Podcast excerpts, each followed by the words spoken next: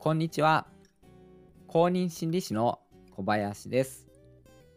普段は心理支援の仕事をしています。このチャンネルは心理学に興味があり、心理学を活かしてよりよく生きたいという人を応援するラジオです。今回はプレゼンで上がらずに話すには準備が大事という話をさせていただきます。前回からの引き続きでプレゼンで緊張しないための話です。上がり症で人前で話せないっていう人は多いと思います。私も上がり症なんです。なので、その気持ちってすごくよくわかります。講演とかセミナーで人前で話す機会っていうのが私にはあるんですけれどもまああの基本的には緊張していますとそれで今はだいぶ良くなってきたので周りの人からもまあ落ち着いて話せてますねっていうことを言われるのは言われるんですでもですね昔は本当に緊張してもう人前で話すのがもう本当に嫌だったんですよね、まあ、今回は私が気をつけているプレゼンで上がらずに話す心得をお話ししたいと思います。プレゼンが苦手とか緊張するという方に参考になればと思います。それでは本編をお聞きください。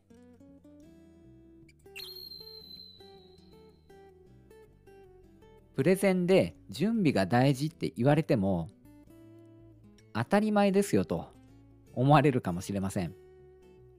まあ、あなたにとっては当たり前のことかもしれないんですけれども、まあ、昔の私はそれ全然分かってなかったんですよね。大勢の前で話して大失敗した経験が私には過去にありまして、それでこのことがすごくよく分かったんです。準備がめちゃくちゃ大事だっていうことです。心理学的な理由も話しますので、まあ、ぜひ最後までお聞きいただけたらと思います。私が大事にしているプレゼンの準備は主にこの3つです。資料の準備に手を抜かないということ。会場の下見をしておくということ。そして練習を重ねておくということ。まあどれも当たり前に大事なんですけれども特にですね本番で上がらないためには練習が最も大切だと思いますその理由も含めて説明していきたいと思いますいきなり潜在意識の話をさせてもらって申し訳ないんですけれども潜在意識っていうのは過去の経験もただのイメージも同じように扱うんです。イメージしたことを実際に過去に自分が経験したこととして認識するんです。スポーツ選手がよくイメージトレーニングをするのはご存知ですよね。優勝経験がなくても試合展開から優勝した自分までリアルにイメージするんですよね。そうすることによって潜在意識というのは初めての経験という判断をしなくなるんです。大舞台でも上がらずに力を発揮するためには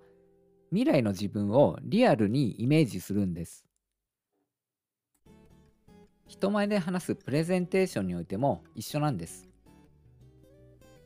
リアルなイメージは経験不足から来る上がりを抑えるんです。本番に備えて何度も練習をしていきます。実際には自分の仕事のデスクとか、まあ、自分の部屋で練習することもあるんですけれどもそこでですね誰も聞いていないんですけれども当日の会場に自分がいて目の前に自分の話を聞いてる人たちがいるっていうふうにイメージして話すんです。まあ、その聞いてる人の中には反応が良くて積極的に聞いてくれる人もまあいると思いますしつまらなそうな表情で聞いてる人もいると思いますそういう人たちの表情に対して自分がどんな反応を起こしてしまうのかなっていうのも、まあ、想定しながら話していくんですそうすると結構リアルに想像できて練習なんですけれども上がってくるんですよね。緊張してくるんですよね。それを経験しておくことがいいんですよね。それでですねここに来て会場を下見しておくことの重要さがご理解できると思います。会場の広さとか何人入れるのかとか人が集まった時の圧迫感とかですね。講師席の位置であったりマイクとかプロジェクターの使い方、まあ、そんなところも細々としたところを確認しておくことで練習の時によりリアルにイメージできるようになるんです。それじゃあ何回くらい練習すればいいのかというとまあ大いに越したことはないですね。多ければ多いほど余裕が生まれます。セリフが頭に入って仮に当日に緊張が強くてもいわゆる頭が真っ白になるっていう状態にはならないんですよね。自然に言葉が出ている自分がいるんです。私の場合なんですけれども今は10回は練習するようにしています。そのぐらい練習すると本番で過去に経験してきたことのように実演できるんですよね。まあ、こんな風に語らせていただいたんですけれども随分昔のことなんですけれども私もプレゼンで大失敗というかもう大失態、まあ、そんなもうひどい状態になったことがあるんですよね。その時っていうのは70人くらいの人を前に話すそういう機会だったんです。そのくらいの人数の前で話すっていうのは私は初めての経験だったんです。まあ、それなのに準備の大切さっていうのを知らなくて上がり症の私のくせにまあ甘く見ていたんですよね。資料はちゃんと作ったし練習も数回した。あとは本番で何とかするだけまあそんな風に考えてたんですよね。まあ甘かったですよね。壇上に上がってお客さんたちを目の前にした時にその途端に一気に上がってしまったんです。しかも驚いたのが講演台にパソコンが置いてあってそれを見ながら話すんだなと思ってたんですけどもそのパソコンがなくてスライドはあの自分の後ろにスクリーンがあってそれを見なければスライドの流れが分かんないんですよね。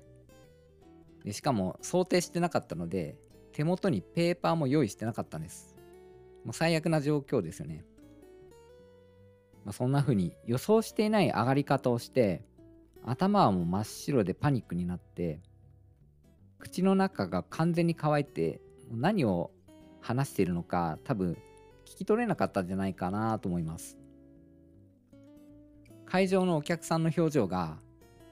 この人大丈夫かしらみたいな表情してる風に見えてきて、まあ、それがさらに自分を緊張させるみたいなそんな状況だったんですよね。まあ、そんな散々な結果で終わった後はしばらくの期間引きずっていました。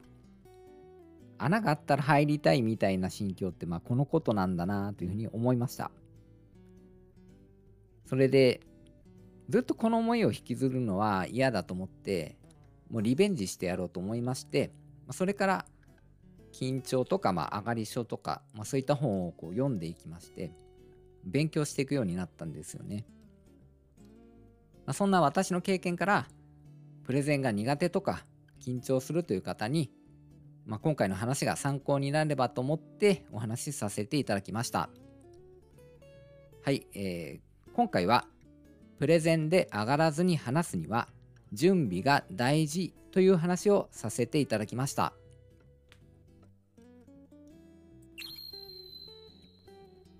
いかがだったでしょうか？過去の大失敗を思い出しただけでなんか今上がってきましたけれどもまあ、そんな未だにプレゼンのリベンジ中の小林でした。潜在意識の話もしながら、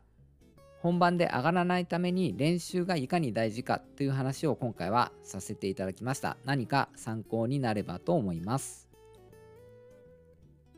私のチャンネルでは心理学に興味があり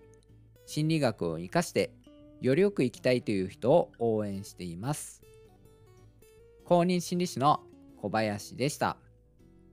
最後までお聴きくださり本当に